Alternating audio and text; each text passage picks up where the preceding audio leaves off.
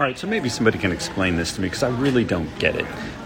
To the people who are making full on phone calls from the bathroom stall at the airport, WTF? Like, what are you thinking? You know people can hear you, right? And I mean, maybe if it was a family member, but a full on business call, you know they can hear you and your surroundings, right?